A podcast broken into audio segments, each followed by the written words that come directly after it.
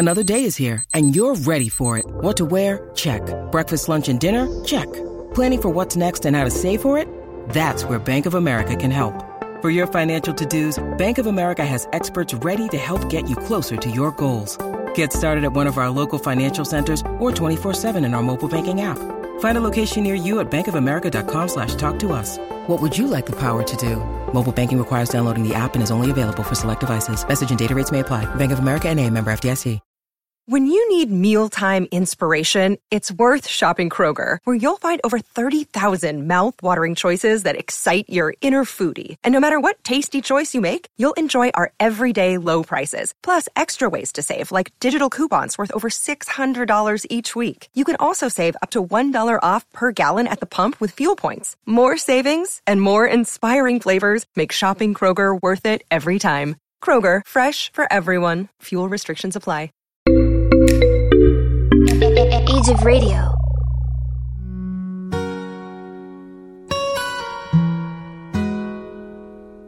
You are listening to Texas History Lessons, a slow walk through Texas history made in Texas by a Texan for everyone everywhere.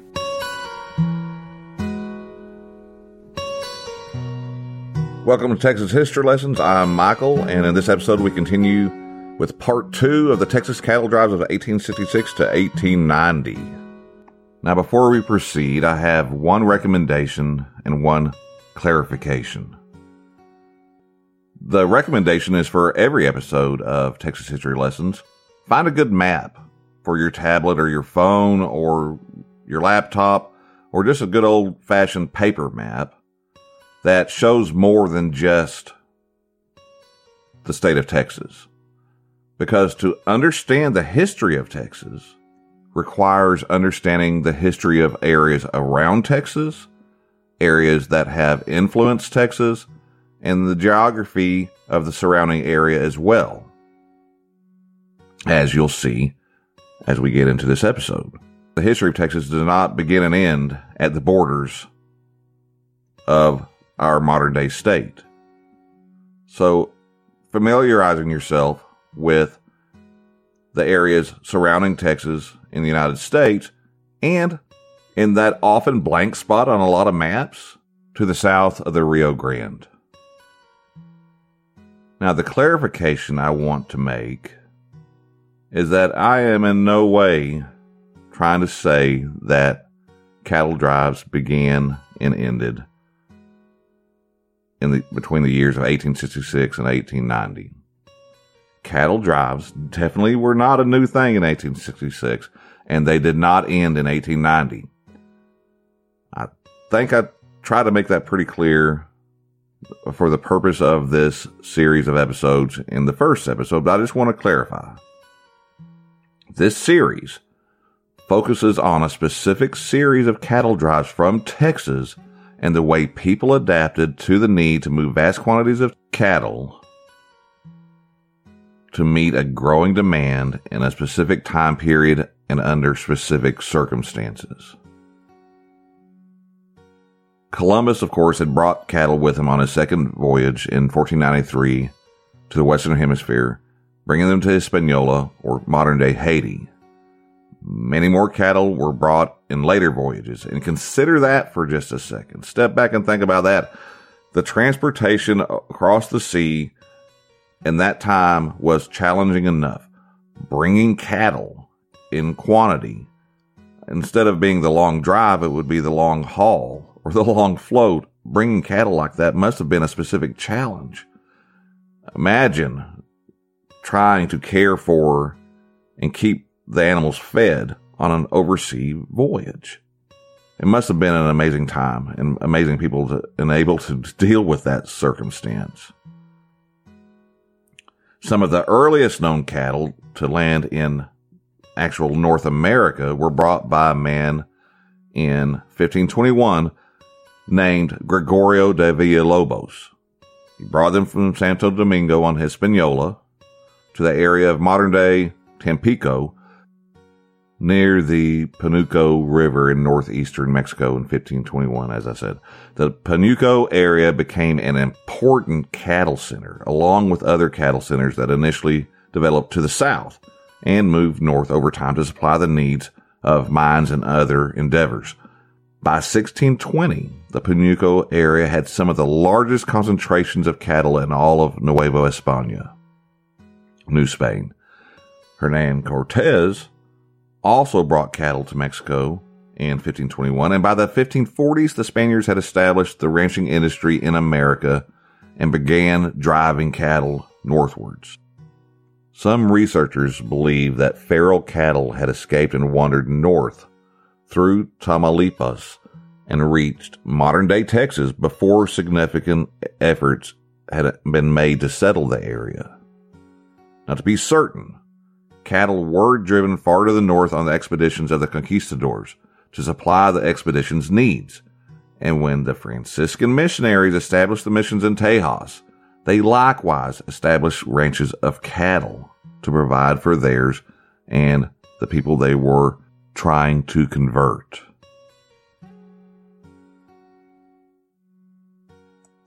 In 1721, Jose de Azlor, also known as the Marqués de Aguayo, drove cattle from his massive ranch in Coahuila to supply the missions.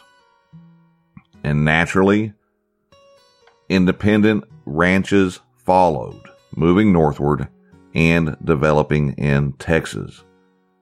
Already by 1680, there had been several thousand cattle in the El Paso area, and we'll see the reasons for that pretty soon. And ranches also were developing along the Rio Grande River.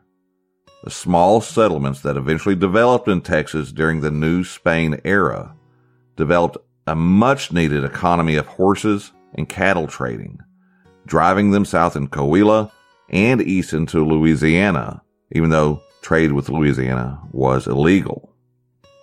During the English colonies on the East Coast War of Independence from Great Britain, cattle were driven east to aid Spanish soldiers in their fight against the English. Between 1779 and 1782, cattle from ranches belonging to the citizens and missions of Bexar and La Bahia were trailed by Texas ranchers and vaqueros to Nacogdoches, Natchitoches, and Opelousas for distribution to Bernardo Galvez's Galveston, who's named after him, his forces that were waging a campaign against the British along the Mississippi River and the Gulf Coast.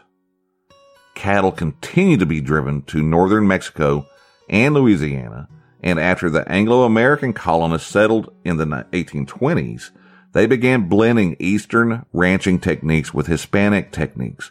In 1836, Texas ranchers were said to have driven cattle to New Orleans along a beef trail, is what they called it. In the 1840s, there were cattle being driven to Sedalia, Baxter Springs, Springfield, and St. Louis, Missouri, and other places. But by the 1850s, Missouri farmers were starting to protest against the cattle drives and attempting to block them. There were also attempts to drive them west to California. We'll get into that a little bit pretty soon. But all of this brings us to our investigation of what United States historians call the long drive. That period of time from 1866 to 1890 when a massive amount of cattle were moved from cattle rich Texas to other areas in the United States. And we're going to be looking at the development of a special class of businessmen that capitalized and made it possible. Now, at this time, the Texas cattle had very little value in Texas since they were almost isolated from larger markets. Sporadic and generally unsuccessful drives had been made to the east and west before the Civil War. The Louisiana terrain posed a problem, hardly suitable for cattle driving. It was almost impassable. People did do it. It was very difficult. Driving through Arkansas or the Indian Nation was also risky. These lands threatened with unknown country, potential thieves and outlaws, and potential theft by Native Americans. Dermon Jones, writing on the situation, said many ranchers, despairing of a market for beef, slaughtered some animals for their hides and tallow and let the rest multiply. In 1842, some herds were driven to New Orleans, but the prices were low and no herds followed. A herd of 1,000 was driven to Ohio in 1846 and sold to farmers as feeding stock. A gentleman named P.R. Mitchell, accompanied by three others, according to what I saw here, only three others accompanied him to drive 1,200 steers in 1856 towards Chicago. Some men earned very high profits by driving cattle to the California gold fields before the Civil War. In 1854, steers purchased in Texas for five to fifteen dollars could be sold in California for prices ranging from sixty to hundred and fifty dollars. It was such a risky 1500 mile journey that very few attempted it. Others attempted to drive cattle to the Gulf and ship them to New Orleans and Mobile. This was short lived also, for the steamship freight prices were prohibitive, eating up the profits. The Morgan Line, a steamship company, did purchase cattle for itself, as many as could be carried, and then sold them in New Orleans and Mobile. For individuals wanting to do this, the freight charges were often way too high. Nevertheless, a few shiploads of longhorns actually did reach Cuban ports to supply the plantations there. On March 2nd, 1861, Texas seceded from the United States, and on March 5th, 1861, joined the Confederate States of America. Some Texans did join the Union Army, though they're few in number. However, more than 50,000 did fight for the Confederacy. While many Texans left to serve the Confederacy in battle, their herds were often neglected. With herds left uncared for, calves were born, and when unbranded, many cattle spread freely across the prairie. The Texas price of longhorns plummeted. Some efforts were made at supplying the Confederate troops with beef through New Orleans. John S. Chisum, living near Bolivar in Denton County, Texas, north of Dallas and Fort Worth, was one of the cattlemen supplying the Confederacy with cattle.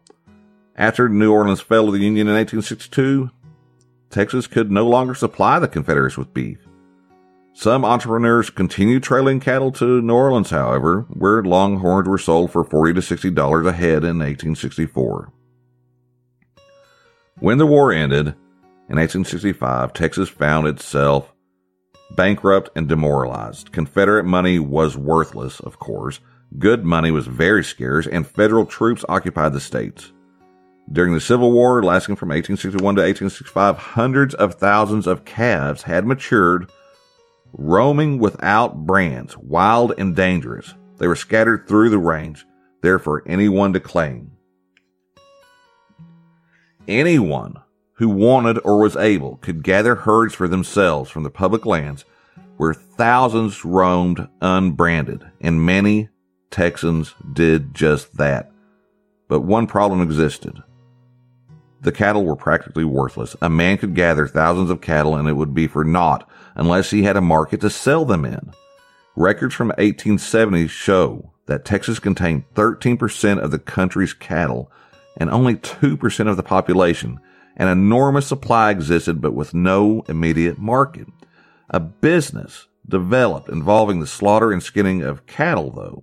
The hide and tallow could be utilized. As J. Frank Dobie wrote, cattle were hardly worth stealing, and a cow's hide was actually worth more than a live cow. At plants north of Brazoria, black laborers skinned the beast, removed the tallow, and sent the meat down chutes to feed the catfish of the Brazos River.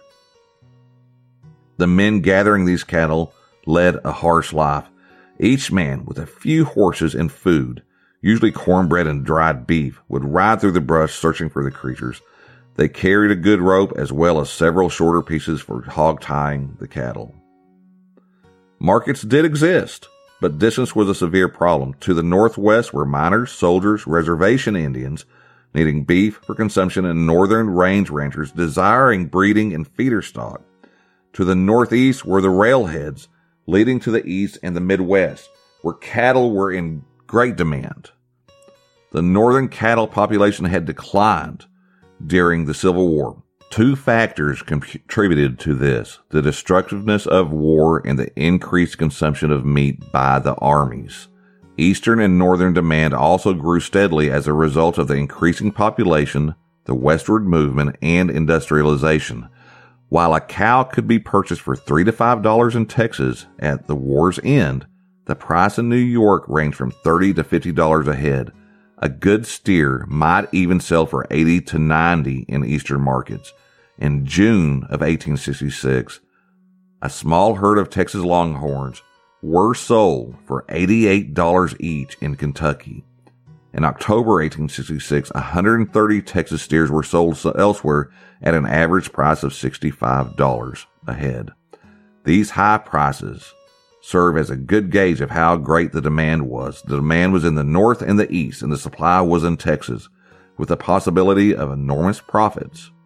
Some way of connecting the two would be attempted, and that's what we're going to look at next. Now is a great time to take a break and thank Age of Radio for hosting Texas History Lessons. Now we're going to move on to a part about how they made it efficient to do these long drives. And it involved supply and control of labor and merchandise. Most ranchers, if they were successful, did not have time to leave their ranch to drive cattle northwards to market. The ownership and management of a ranch required the rancher's full time and attention.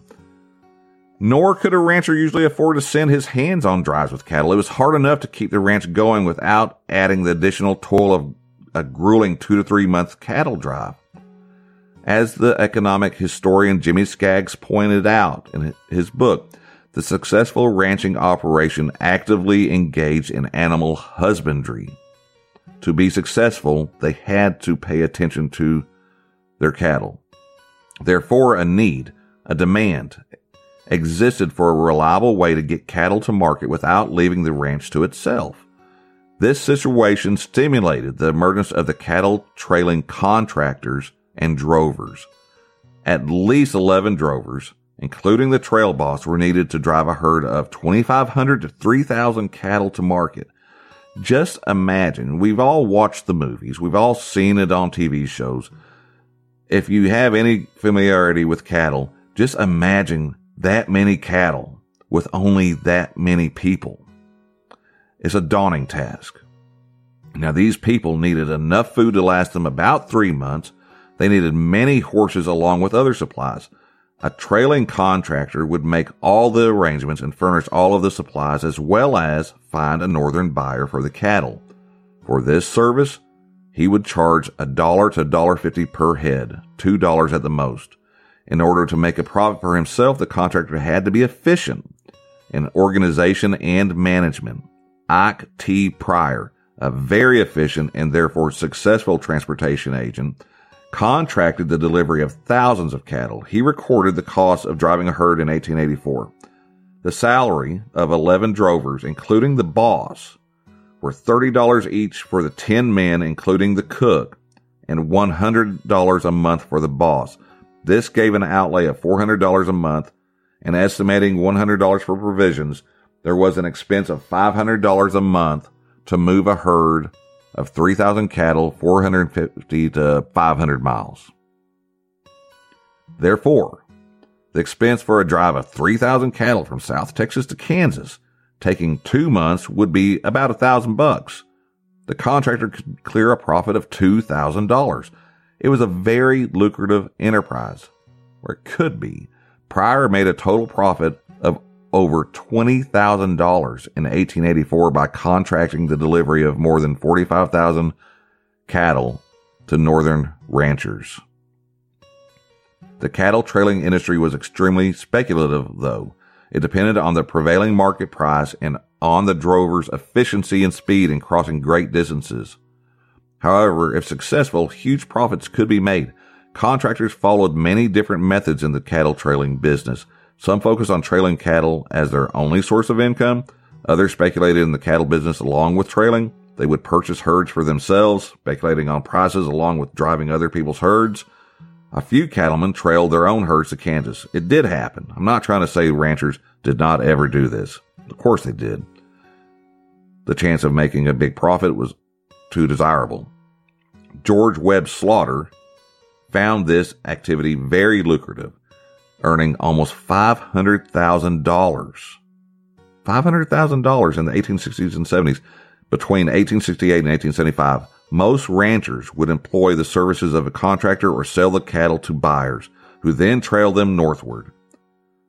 Joseph C. Bryant, a successful cattleman in Montague County, Texas, right up there on the Red River where the Chisholm Trail crossing was, began ranching at an early age and later helped organize the Barefoot and Bryant Cattle Company. His company speculated by purchasing large herds of cattle and then driving them to Wichita, Kansas. John T. Lytle of South Texas, founder of the Lytle McDaniel Schreiner and Light Cattle Company, was primarily a contractor. He did occasionally increase his profits by purchasing herds and driving them north. This type of speculation was common. As I've said, Lytle, the greatest of the trailing contractors, some have said, had a hand in the movement of over 600,000 cattle between 1871 and 1887. Perhaps one tenth of the cattle trailed north. He had a hand in making this happen. Jimmy Skaggs estimates that the Lytle McDaniel Schreiner and Light Cattle Company controlled at least 15% of the cattle driven northwards in between 1866 and 1890. The amount might even be closer to 30% if the 10 years the firm did not exist are taken into account. The role of the trailing contractor must not be discounted. They were of major significance to the cattle trailing industry, for example, in 1875, four contractors moved at least two thirds of the cattle driven northwards. The most dominant and most successful trailing contractors of the industry were the following gentlemen Eugene B. Millett and Associates, the Blocker Brothers, the Pryor Brothers, Monroe Choate and Associates, J.F. Ellison and John O. Dewees, J.J. Myers, George Saunders, and of course, Lytle, McDaniel, Schreiner, and Light. Jimmy Skaggs said the following of the trailing contractor. He was a middleman whose earnings came from performing a service or from speculating on future prices by buying cattle that he drove to market, whichever method best suited him, or a combination of the two. He was frequently more businessman than cattleman, and more often speculator than manager where his other simultaneous investments frequently ranged the full breadth and scope of business consolidation, horizontal, vertical, and conglomerate. The horizontal structure of the business occurred when two or more contractors joined forces.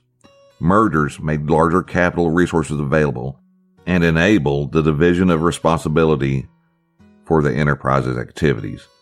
The best example of horizontal feature of the business is the Lytle McDaniel Schreiner and Light Cattle Company. All these different individuals came together to have vast control over this new industry. The vertical aspect of the cattle trailing industry was the most common structure used by trailing contractors. It resulted when the actual control of raising cattle combined with trailing them to market with other ranchers' herds. I think this is a good point for us to end this episode. I want to thank everybody for listening. I hope you're enjoying it. I'm enjoying reviewing some work I did a long time ago.